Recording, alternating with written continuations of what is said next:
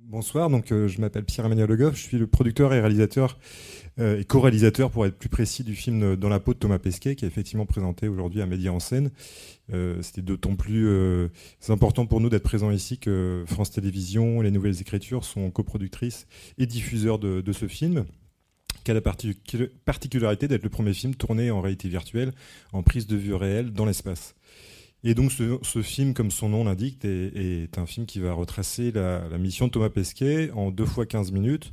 Une première partie consacrée à l'entraînement de Thomas Pesquet et une deuxième partie qui se consacre à la partie spatiale, c'est-à-dire depuis le décollage depuis Baye Conor jusqu'à une sortie dans l'espace et puis un voyage dans le cosmos pour terminer l'expérience.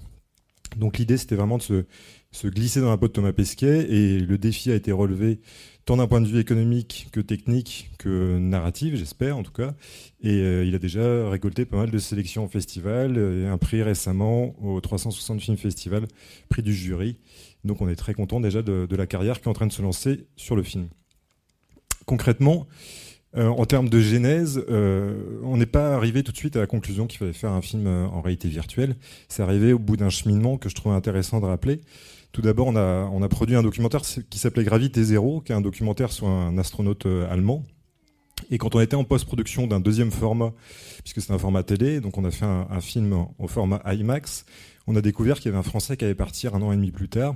Et on s'est intéressé à cet astronaute français, évidemment, et on s'est dit comment trouver une manière de raconter cette histoire en touchant le maximum de public et puis en prenant parti de l'expliquer, de le raconter à la fois de manière scientifique, émotionnelle, sensorielle.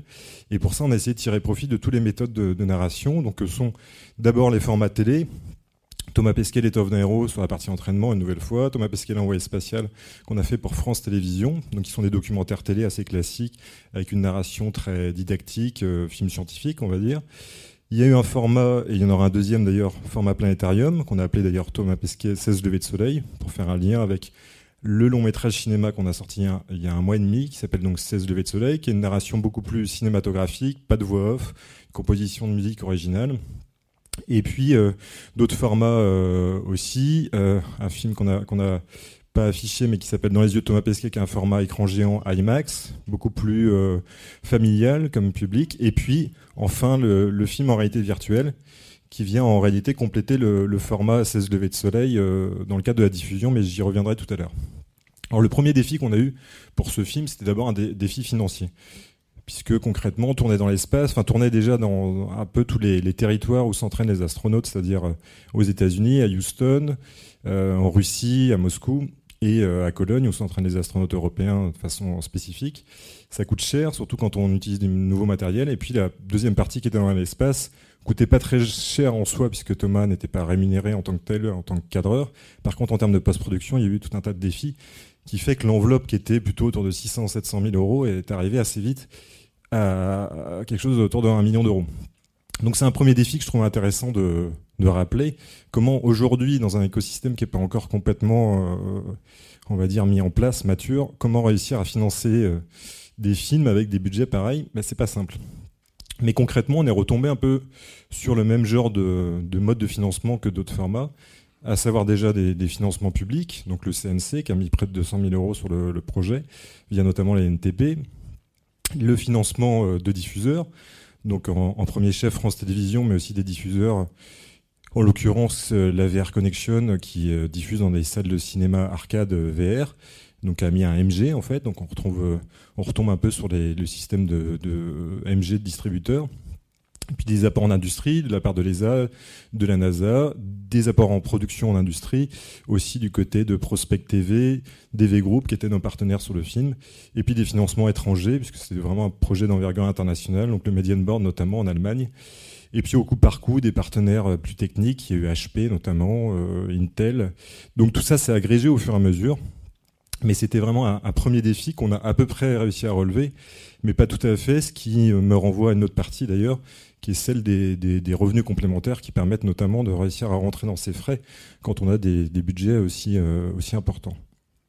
L'autre contrainte qu'on a rencontrée, je ne vais pas rentrer dans tous les détails, mais vous faire un petit panorama quand même des contraintes, notamment d'un point de vue général, quelles sont les contraintes qu'on rencontre quand on fait des films en réalité virtuelle.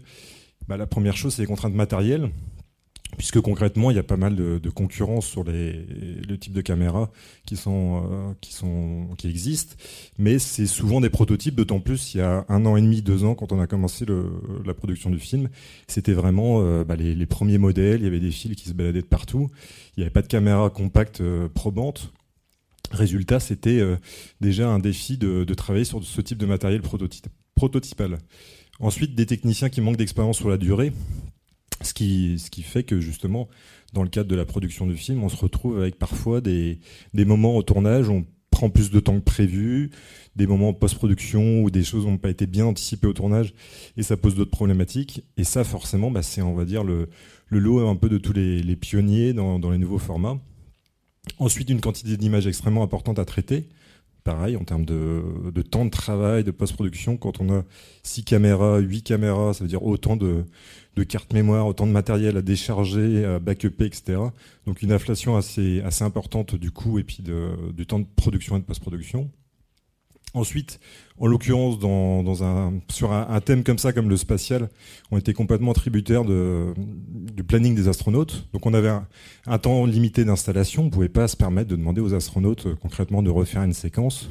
Parfois on l'a fait, mais c'était vraiment dans un cadre très limité. Donc ils s'entraînaient, nous on les suivait, on posait la caméra, on avait 10 minutes pour le faire, parfois même on était pris de court. Ça forcément, c'est pas idéal, surtout quand on travaille avec du matériel qu'on ne connaît pas bien. Et puis... Par ailleurs, la relation à distance, ça c'est vraiment quelque chose qui est important, avec Thomas Pesquet quand il était dans l'espace, donc pour la partie spatiale, ça c'était évidemment une contrainte qui n'était pas évidente, que ce soit sur les formats long métrage, documentaire, télé, etc. Mais encore plus quand on travaille sur un format innovant, de demander à un astronaute qui n'a jamais utilisé ce type de caméra de le faire sur son temps de travail dans l'espace, enfin pas tout à fait sur son temps de travail, mais sur son temps disponible d'astronaute, c'est-à-dire une journée par semaine. C'était un défi qui était assez grand, surtout que nos seules modalités d'échange, c'était par mail concrètement, de façon assez épisodique. Donc c'était loin d'être évident.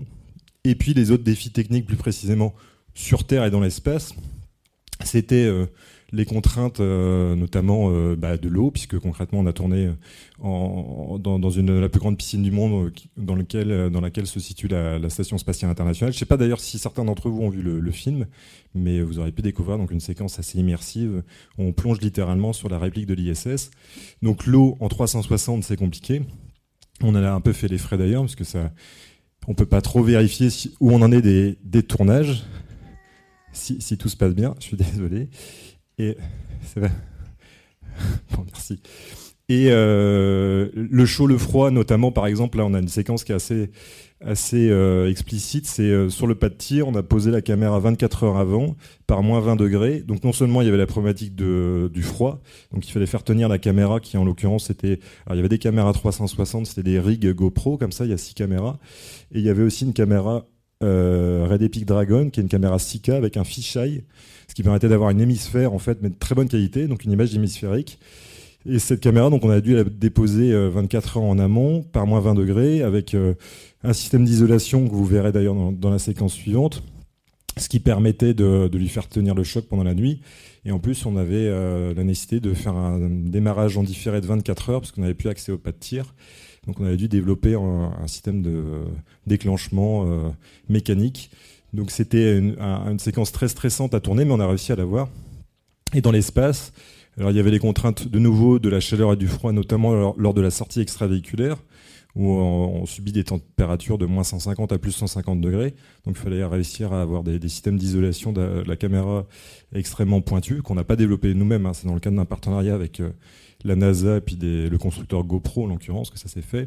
Et puis en post-production, dans l'espace, ce qu'on ne sait pas forcément, ce qu'on avait découvert sur une précédente production, mais c'est qu'il y a du rayonnement cosmique qui fait qu'en fait les capteurs sont impactés et des pixels sont morts, et donc on doit les retravailler en post-production, ce qui fait une nouvelle inflation, d'autant plus quand on est sur du 360 degrés où on a 6 à 8 images à traiter en post-production. Donc voilà un petit panoramique, je vous en passe.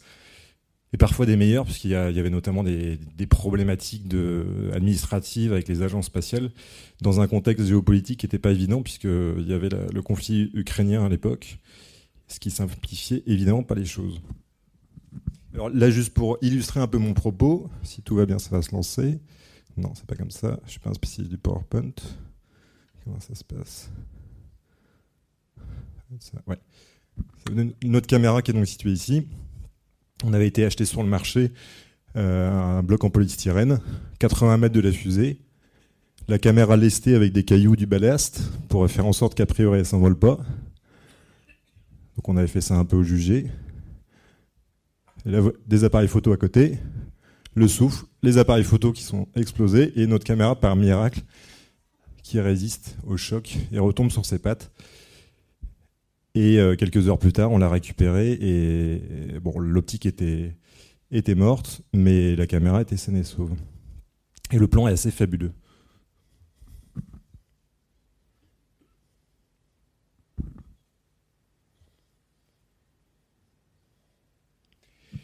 Alors, autre problématique, au-delà de la problématique donc, financière et technique, la question de la narration que vous avez sans doute abordée dans la conférence, j'imagine, avant.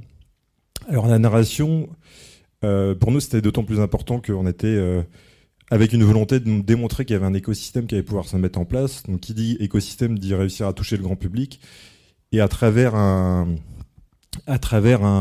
film sur l'espace, a priori, on peut toucher le grand public, mais on voulait en plus aller jusqu'à toucher les enfants, enfin les jeunes, pour des questions de sécurité. Il ne faut pas diffuser un film en VR à des enfants de moins de 8 ans, on va dire.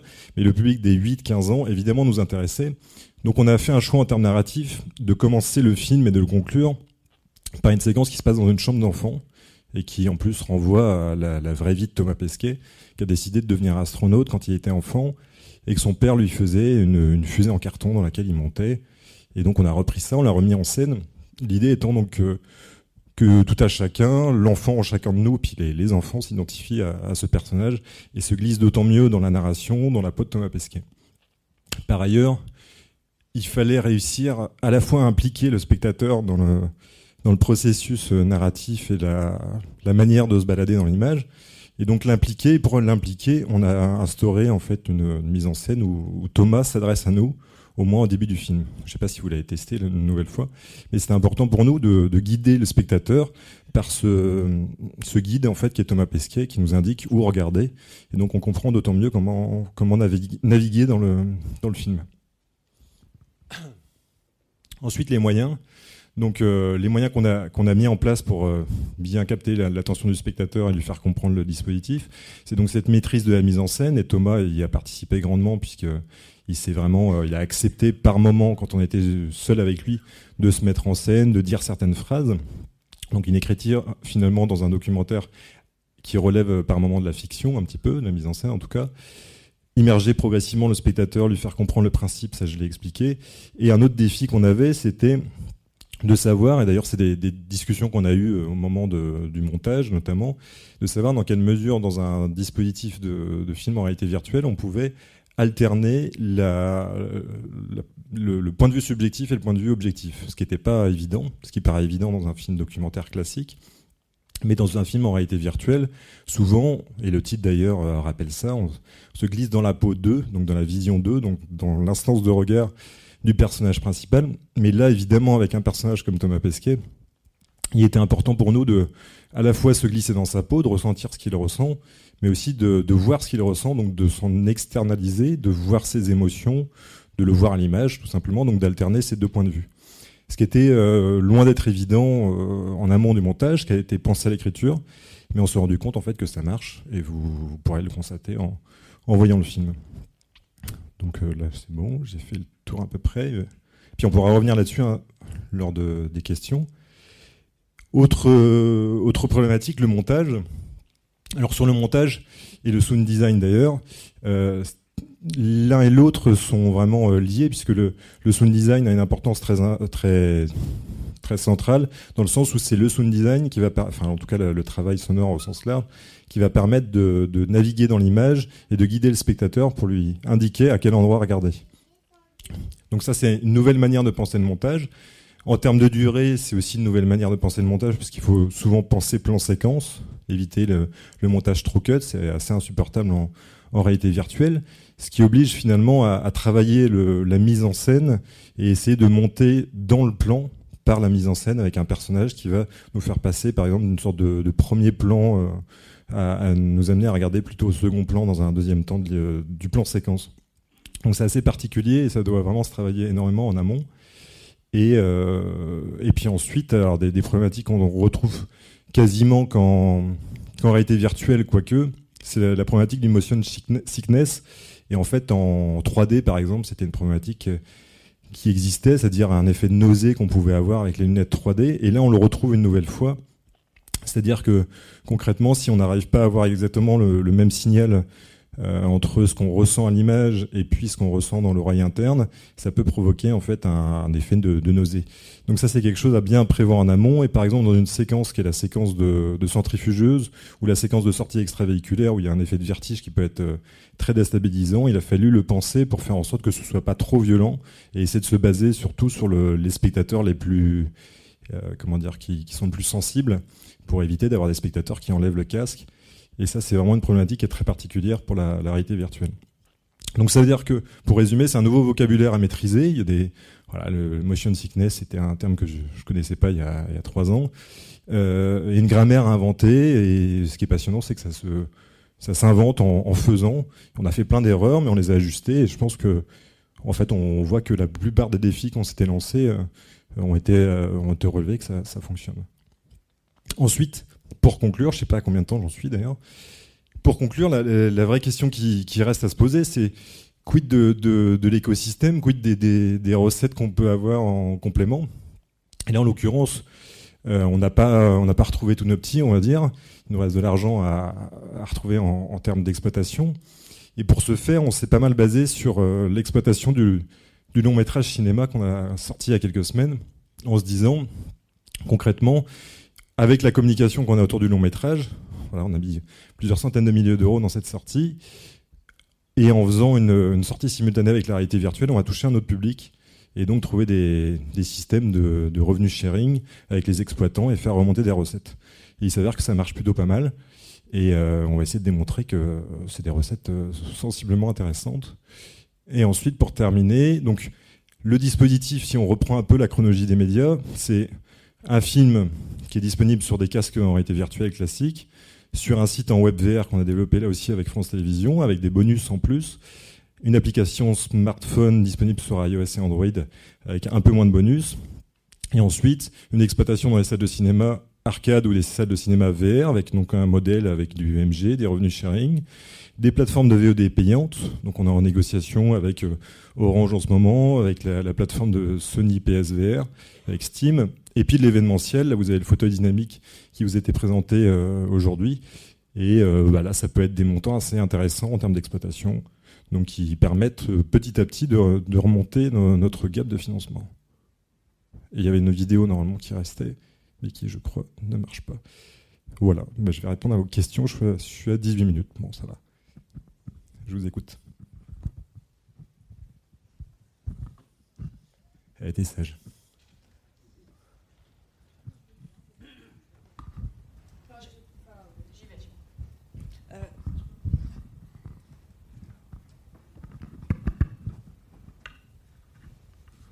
Bonjour, merci pour la présentation, elle est très bien faite.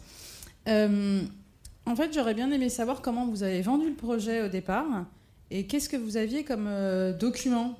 Enfin, vous avez amené quoi ? Parce que c'est quand même non seulement, ok, on est sur du secteur réalité virtuelle, donc c'est nouveau, mais en plus vous prenez des risques énormes avec le projet que vous avez. Donc je me dis, à vendre et à proposer, ça n'a pas dû être très facile. Bah, nos premiers interlocuteurs, en l'occurrence, c'était le CNC. Donc on l'a vendu sur dossier papier avec une mise en page chiadée un maximum, avec un scénario qui prenait en compte notamment le déplacement dans l'image, les zones d'attention. Essayer vraiment de donner à travers une écriture finalement assez classique, enfin, du texte, mais donner à voir un maximum. Mais c'était pas évident. Puis on avait des images quand même assez rapidement de tourner, c'est-à-dire qu'on a investi avec DV Group notamment sur du matériel et puis ils nous ont fourni des techniciens et on a commencé assez vite à pouvoir agréger à ce dossier papier des séquences qu'on avait tournées pour essayer de démontrer que ça fonctionnait, qu'on maîtrisait notre sujet, la partie technique aussi.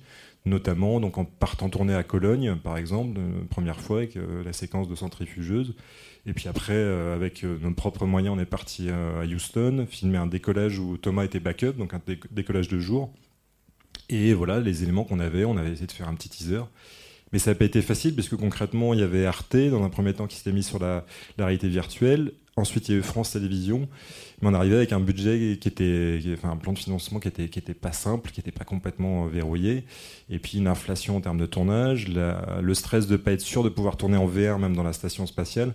Donc, il y avait beaucoup de points d'interrogation. Et donc, vraiment, au début, ça a été très compliqué. Et puis, après, quand France Télévisions est arrivée, ça nous a donné vraiment une bouffée d'oxygène pour réussir à compléter ça. J'ai répondu à votre question. Oui, absolument. Juste, du coup, vous avez mis combien de temps à le faire ? 2 ans et demi, quelque chose comme ça. Bravo. Et surtout qu'on a fait 8 formats en fait en tout, et donc c'est là où c'était d'autant plus complexe, c'est qu'on faisait la production, je réalisais, et puis la distribution aussi qu'on prend en charge. Donc, c'était vraiment un peu une usine à gaz. Ouais. C'est pas très écolo du coup. Merci, bravo.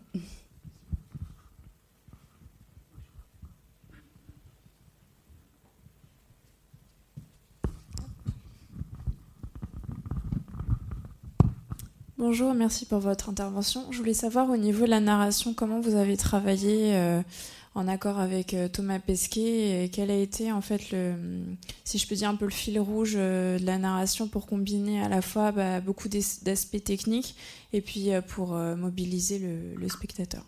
Voilà, merci.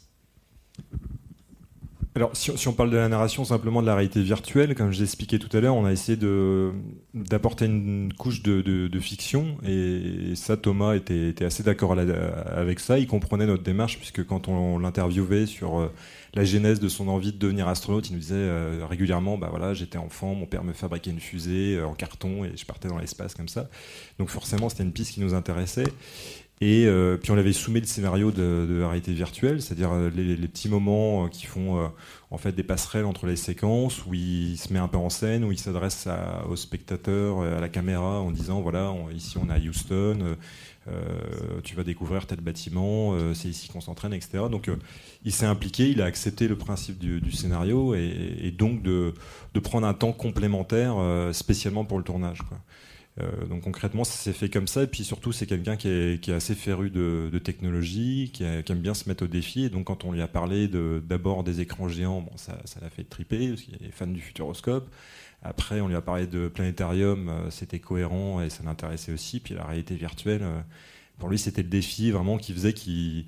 En plus, entre guillemets, il prenait un peu le lead par rapport aussi aux autres astronautes, quoi, parce qu'ils ont tendance à se tirer un peu la bourre, à celui qui fera le plus d'expérience dans l'espace, ou qui fera le plus de sorties extravéhiculaires, enfin ils aiment bien. Et donc là, c'est celui qui a tourné le premier dans l'espace, donc c'est un défi qui lui plaisait pas mal. Ouais. Bien, merci beaucoup Pierre-Emmanuel pour cette présentation. Merci infiniment. Et merci à France Télé encore.